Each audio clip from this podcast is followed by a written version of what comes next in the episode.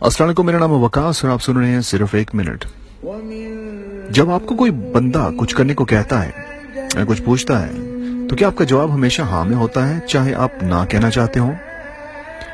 اس نہ کو نہ کہہ پانے کی وجہ سے بہت سے لوگ سٹریس اور ٹینشن میں ہی دل کے مریض بن جاتے ہیں۔ کام پہ ٹینشن تو ہوتی ہے، وہی ٹینشن گھر میں بھی گھر کر جاتی ہے۔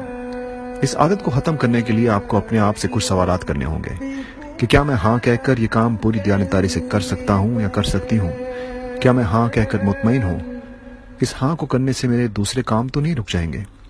ان آسان سے سوالوں کا جواب دینے کے بعد اگر آپ نہ کریں گے تو آپ اپنے اوپر ایک احسان کریں گے۔ اور ویسے ایک اور سمپل سی بات اور آخری بات۔ آپ کے نہ کرنے سے یہ دنیا رک نہیں جائے گی۔ اپنا بہت بہت خیال رکھیے گا۔ اللہ حافظ۔